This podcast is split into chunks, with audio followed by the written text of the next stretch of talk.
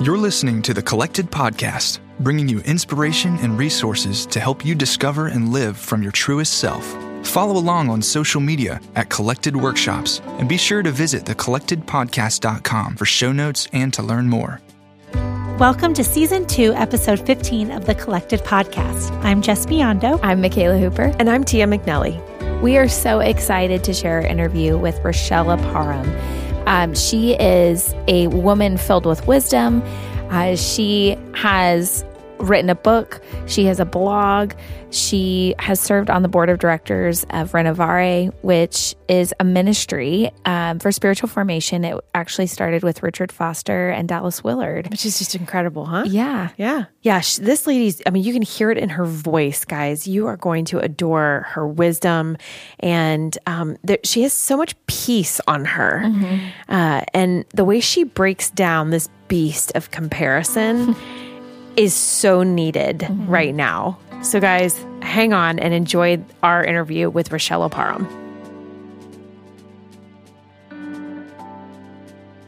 Hi, Richella. Welcome to the Collected Podcast.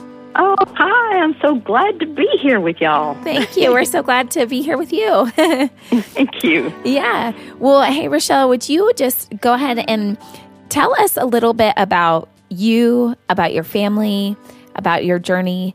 Um, yeah, just give us a little uh, start to knowing who you are. Oh, thank you. I would love to. I am a well. First of all, I'm a child of God, and I I mm-hmm. can I can say that with real confidence. Now, um, years ago, I would have had trouble um, voicing that, but mm. now I know that that is the core of my identity. Yeah. In addition to being a child of God, I am a wife. My husband and I are coming up on get this our 35th wow. wedding Congratulations. That's Thank not you. a Can small you believe thing. that? I mean, so wow. like longer than at least one of you has been alive. yes. yeah. Yep, that's me. Um, so that's exciting. And we have three young adult sons. I have um, a 28 year old son who just got married last summer, oh. a 26 year old son, and a 22 year old who just graduated from college, which means we have finished making tuition payments. Hooray! Wow. So, how about that? that is so amazing. That's incredible. We live in Durham, North Carolina, where I am um, a leader in our local church. Um, I have the privilege of being the coordinator of our worship services. So I get oh, cool. to, wow. um, yeah, I get to help plan worship every week. I get to uh, meet with our pastoral staff and our minister of music, and get to do everything from selecting the psalms to um, uh, consulting on the sermon. Sometimes I get to preach, which is a real privilege. Awesome. Um, yeah, it's just it's a wonderful, wonderful blessing in my life, and um, I love, love, love worship music and particularly hymns. So I get to consult on the music and um, it's wonderful.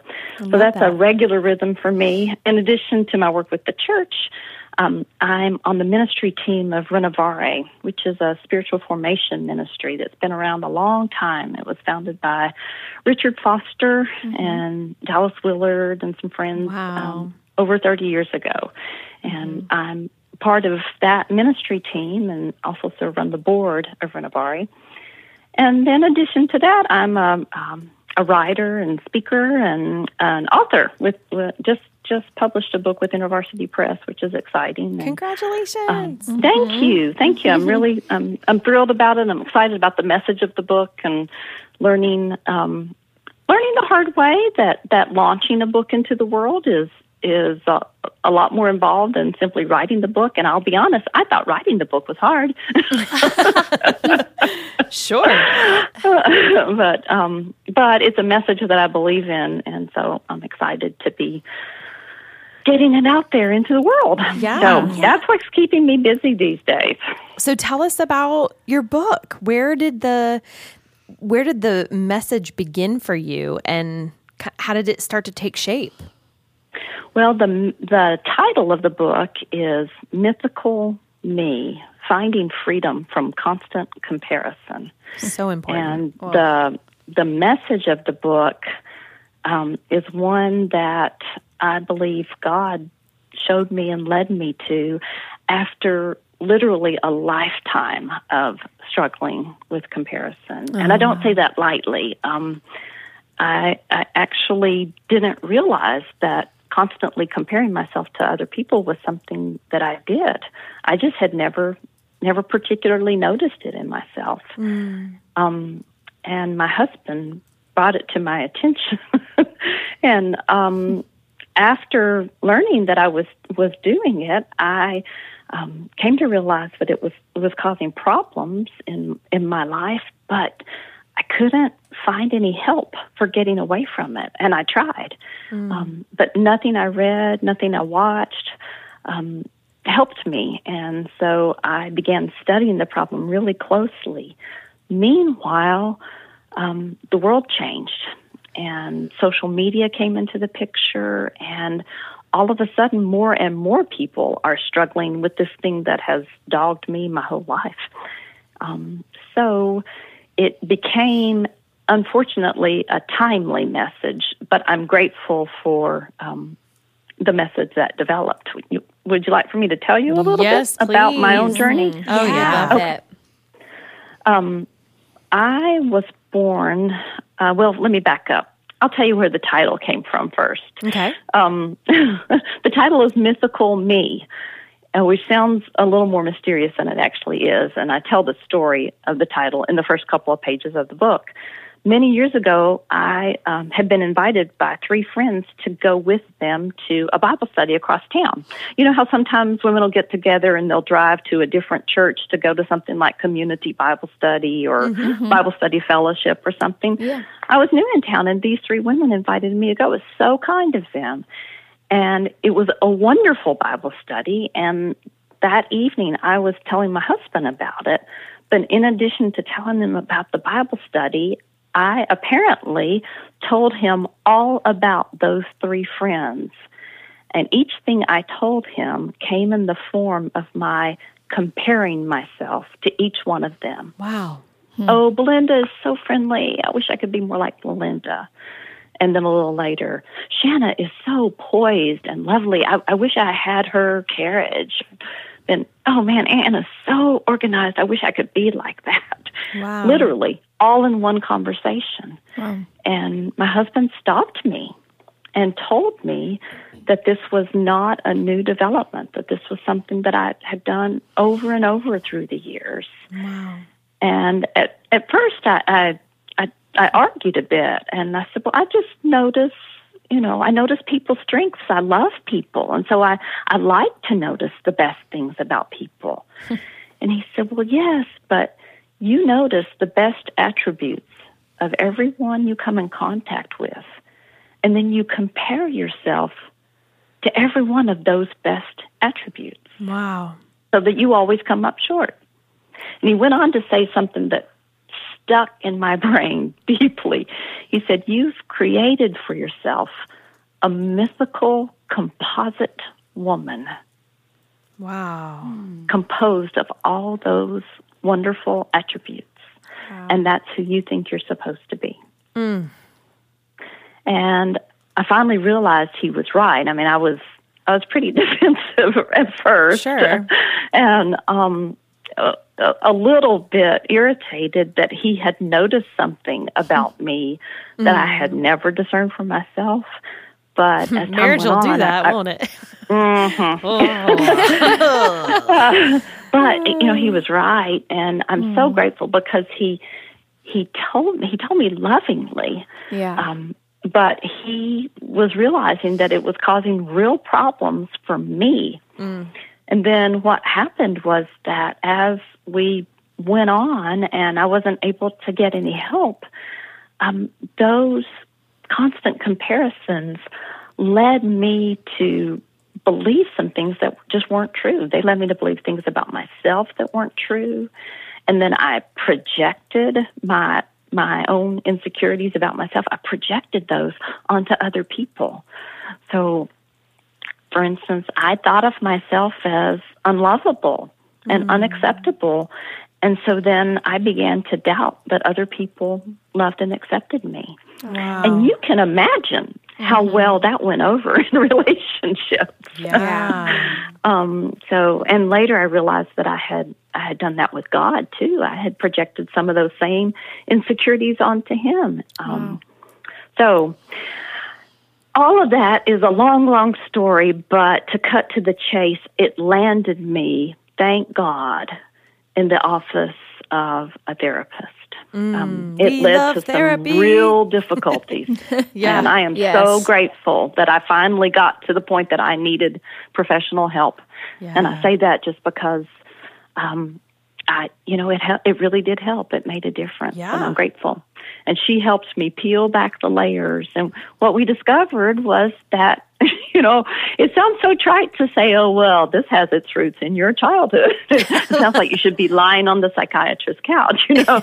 but it it it just was true. I I was born with a birth defect. I have a very very rare disease, and the most um, noticeable thing about that disease is a birthmark. Most of the right side of my body is covered in a birthmark. So from the time I was tiny, I was always noticing how I was different from the other from other people. So no matter where I was, I always was different. I mean, this my disease is really super rare. And um, in my whole life, I've only ever met one other person with this particular Wow. disorder. So, um, you know, of course, I noticed the differences. I was always different.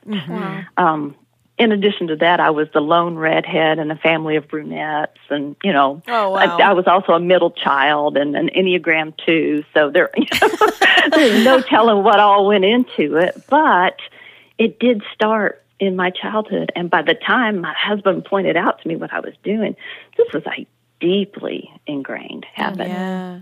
Um, that's how I got myself into that comparison trap. Do you have a three wing? I'm just curious. I don't. I have a one wing, so I'm a lot of fun. I just know comparison is a struggle for. I'm a three, and it's a Ah, it's yeah. a struggle for the achiever, often falling into Mm-hmm. that comparison trap. Um, so okay, Uh, sorry. Just I love the enneagram, so I'm But it's, curious. it's also a real problem for the perfectionist, right? I mean, True. Yes. Yep. Yeah. Yep. Yeah, the one. Mm. Goodness. So, where did the impetus for a book come from? How did you know you were supposed to make this into a book? into a book? That's a great question. Actually, um, many years ago, um, I had you know started doing a little bit of writing. I'm an OG blogger, and Yeah, girl. and um, so I did some blogging, and and you know I I. I wasn't necessarily considering myself a writer who needed to write a book, but um, when I was a kid, my some of my teachers would say, "Oh, you'll write a book someday," but I think it was mostly because I, you know, I was good at punctuation, honestly. um, but Richard Foster gave me a really good piece of writing advice once. He said, "Sure, if you want to write, write. Just be sure you have something to say." Yeah, good advice. Yeah, yeah. And what I realized from that was, um, while I might like writing, I I didn't want to go to all the trouble of um, putting together a book proposal and trying to write a book, unless I felt like there was a real message there. And um, it took a long time of of working and particularly working on this comparison problem before a message began to emerge. But then as I started thinking about whether I wanted to write a book, and that took some real wrestling for me. I the one thing I told my husband was that I didn't want to write a book that would make a good article. right. It, you know, it, so if it could be summed up in, you know, 2,500 words or less, I really didn't want to try to stretch that out into a book. Sure. Yeah. Some people do, and sometimes beautiful books are born from that, but I knew that it, that wouldn't work for, for me and my personality. Um, so I waited, and then God began revealing to me what I think was a message that He actually wanted me to share and had equipped me through a lot of struggles to understand. So, um, I, I, I would say unfortunately, but it's not unfortunate. It's, it's, it's kind of funny the way God works. Um, the the message that He gave me was not one that um, I was prepared to share when He gave it to me. It required a lot of um, a lot of study, a whole lot of study. Yeah. it, it would have been much much easier if He had given the message to someone. Um, who had graduated from seminary already? So, feel you, unfortunately, sister. he gave Yes, it man. to me. and- Wow. Oh.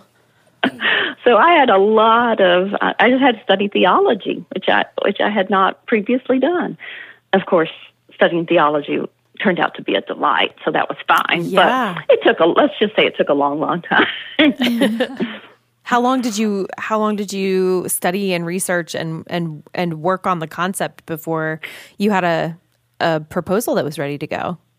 well, I worked on the proposal for two years, Wow. and then I worked on actually writing the book for an additional two years. wow. So. So this is Um, a labor I- I of did love enough- for sure, huh?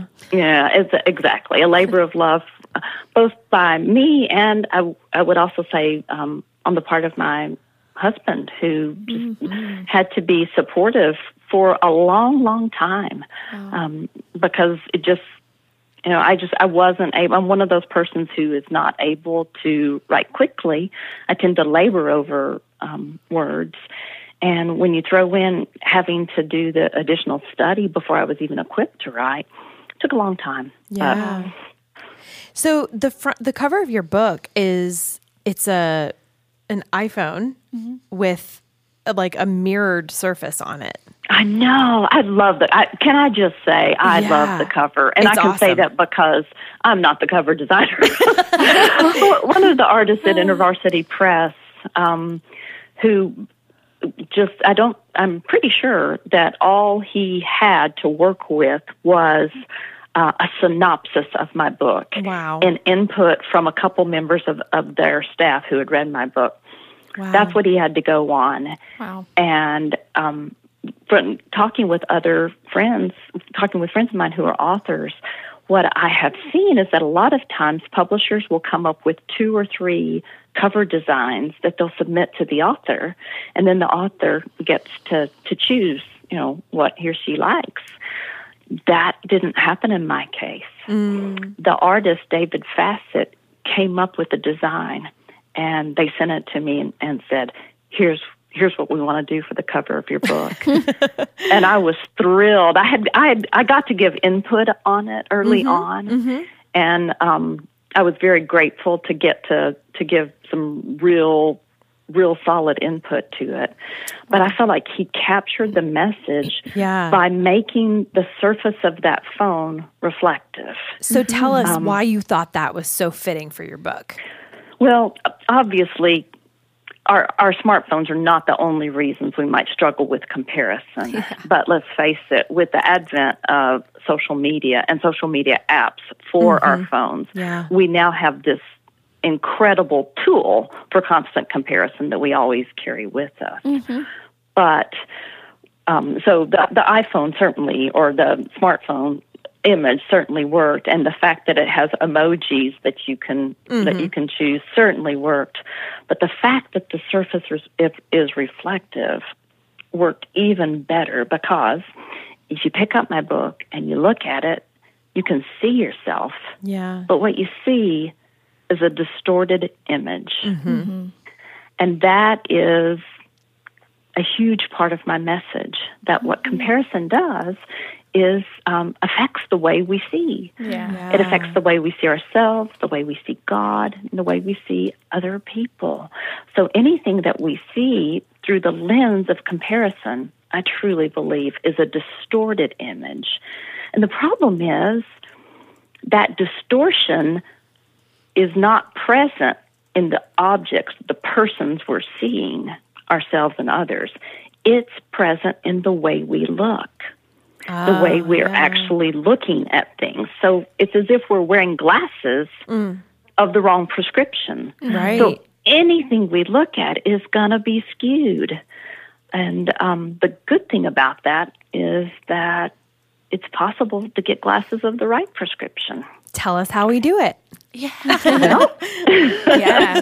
Read your book. No, I'm just kidding. Uh, yeah, right. Yes. Uh, All you have to do is uh, go to this link at Amazon. No, um, I, I, I do hope that my that my book really offers some some um, some meaty help in that regard. But to Yeah. sum it up, what I would say is that you start by learning some truth, um, because comparison dis- distorts our the way we see. The first thing we have to do is to correct Yeah. the way we're looking at things. And here's what I'll say so strongly that I, I want people to hear it. If we don't start with our understanding of God mm-hmm. and learn some truths about God, the way God is and the way God relates to us, then nothing we do past that point is going to be helpful. I'm like cheering Yeah. with both arms in the air right I now. just- it- Yeah. if, if, if you don't if you don't start with an understanding Yes. of God's goodness and his eternal love and his just his eternal like for you. God not only loves you, he really likes you. Um, If you can't start from that place, then I don't think you're going to be able to get your, your vision corrected. Yeah. And unfortunately, some things that you might do from that point on could further entrench you in bad rather than um, ushering you into good. So, starting from the place that God is so good and God loves you so much is essential. But that takes some work, or at least it did for me. I mean, before all this process, I could have told you that God was good and that God loved you, but I had trouble believing that for myself. I knew that universally God loved the world, but I kind of felt like I was so screwed up that maybe I was the exception to mm. that. Mm. And once I began believing that God loved me, for a long time, I, I felt like that was a grudging mm. love. Like, yes, God loves me. I know God loves me, but He's so disappointed in me. oh, He wishes I were different. Mm. And that, for the longest time, is what I wrestled with. I, I felt that God was just terribly disappointed in me. I was disappointed in me. My goodness. Why would God, God not be disappointed in me? After God showed me that despite my imperfections, He was not one bit disappointed in me, but rather that He loved me and cared about me, it changed everything. yeah. So I think that's the first step. I really do. And then from there, learning some truth about yourself. Because if you can get your view of God adjusted, then you can start adjusting the way you look at yourself.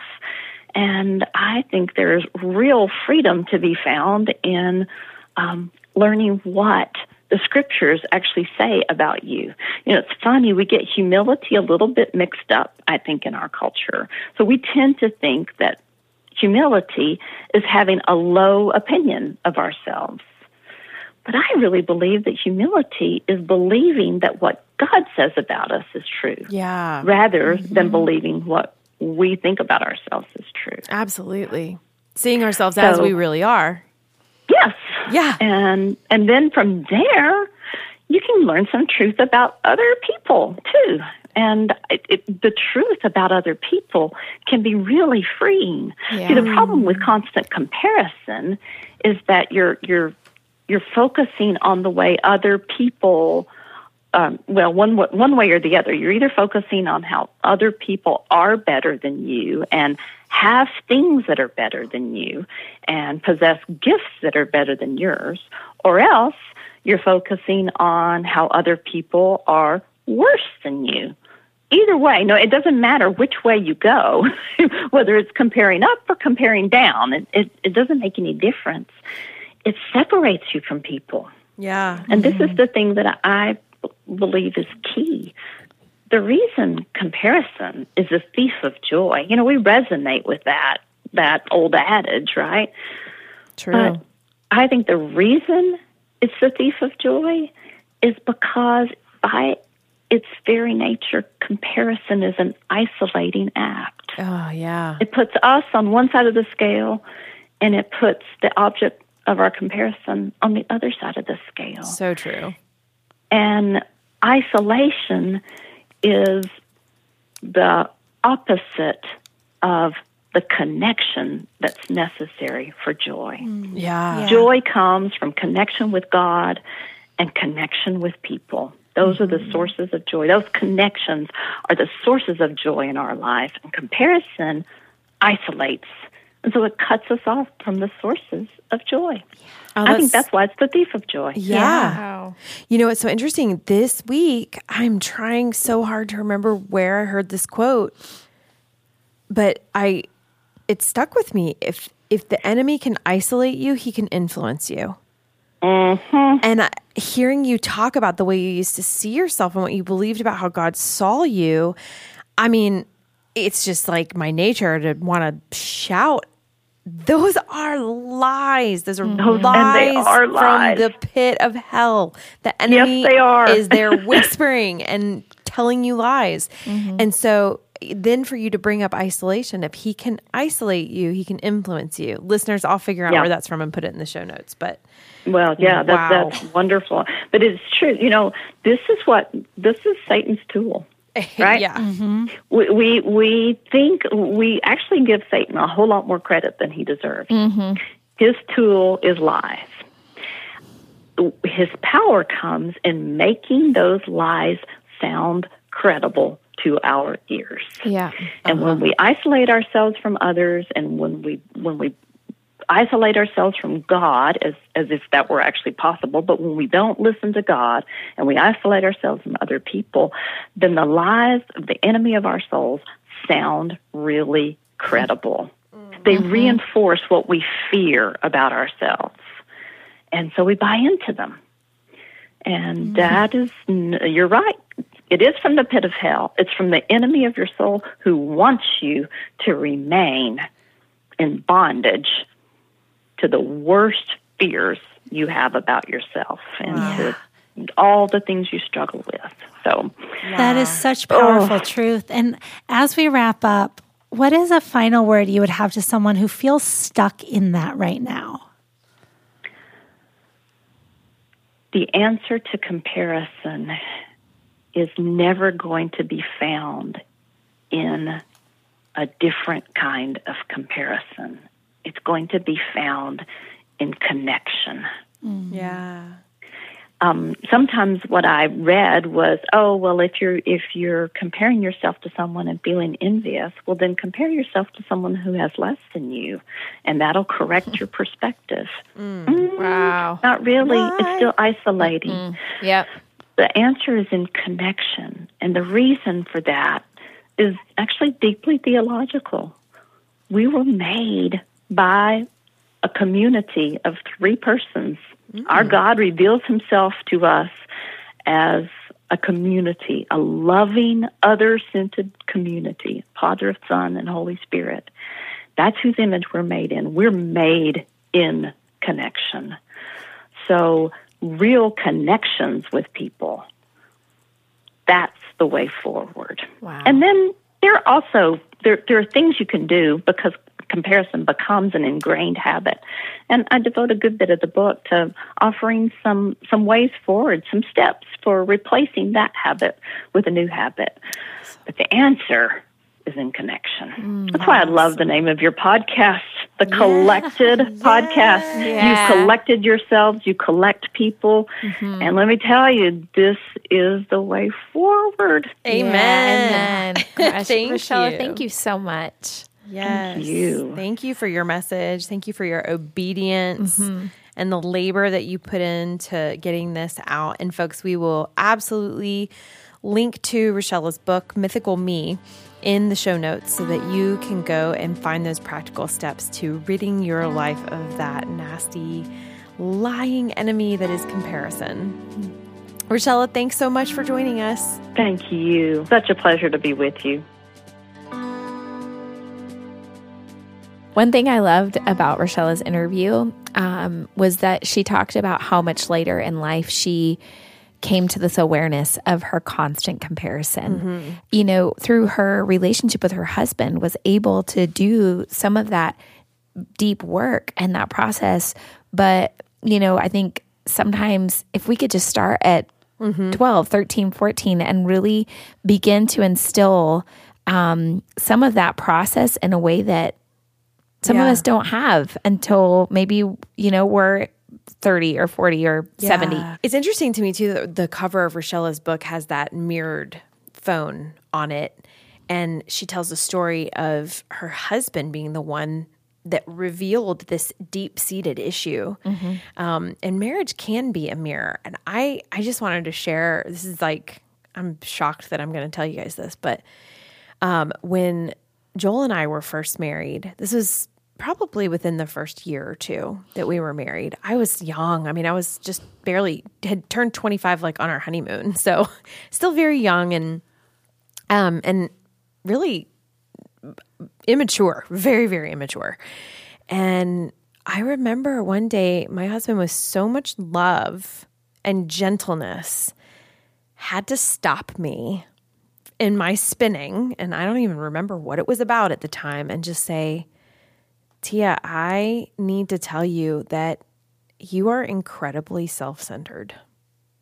And imagine, like, imagine taking that. But what a gift, what a gift at that age to be able to know that, mm-hmm. to begin working on it, yeah. to see it, to grow in it, for him to continue through the rest of our lives. I mean, I've said it so many times on the show. You guys know I'm an Enneagram 3. So I like the spotlight and it and it's something that I do have to continually keep in check. Mm. And so, yeah, it is an incredible gift to have that mirror of marriage. And so, I just want to speak to anyone in any relationship. Friendships can be the same way when you mm-hmm. have those good, solid friendships where you can speak truth to one another. As embarrassing and humbling as it is for someone to kind of call you out be open, mm-hmm. be accepting of those things because they really can be transformational. And I think the key there, though, too, is you said he did it in, in such love. a loving way. Yes. And it was built on a foundation of trust and respect and love. Yes. And that's so important, too. Absolutely. Guys, thank you so much for listening. We appreciate every single one of you so much, and we will be back with you soon. Have a great week. Thank you for listening to the Collected Podcast. Be sure to subscribe, rate, and review. And if you like what you've heard, we'd love it if you would help spread the word. You can follow Collected on social media at Collected Workshops. The Collected Podcast is also on Patreon at patreon.com slash the Collected Podcast. That's P-A-T-R-E-O-N. Become a patron for as little as $1 a month to gain access to bonus content, early bird ticket sales, exclusive contests, and more. You can also find Tia at Tia McNelly Notes, Jes at Sprezza Foundry, and Michaela at the Creative Space NC. Collected proudly supports and partners with Flourish Kenya, a nonprofit working to prevent and support unplanned adolescent pregnancy in rural Kenya. Learn more at flourishkenya.org. The Collected podcast is recorded and edited by Jacob Early. Music is by Asaf Alam.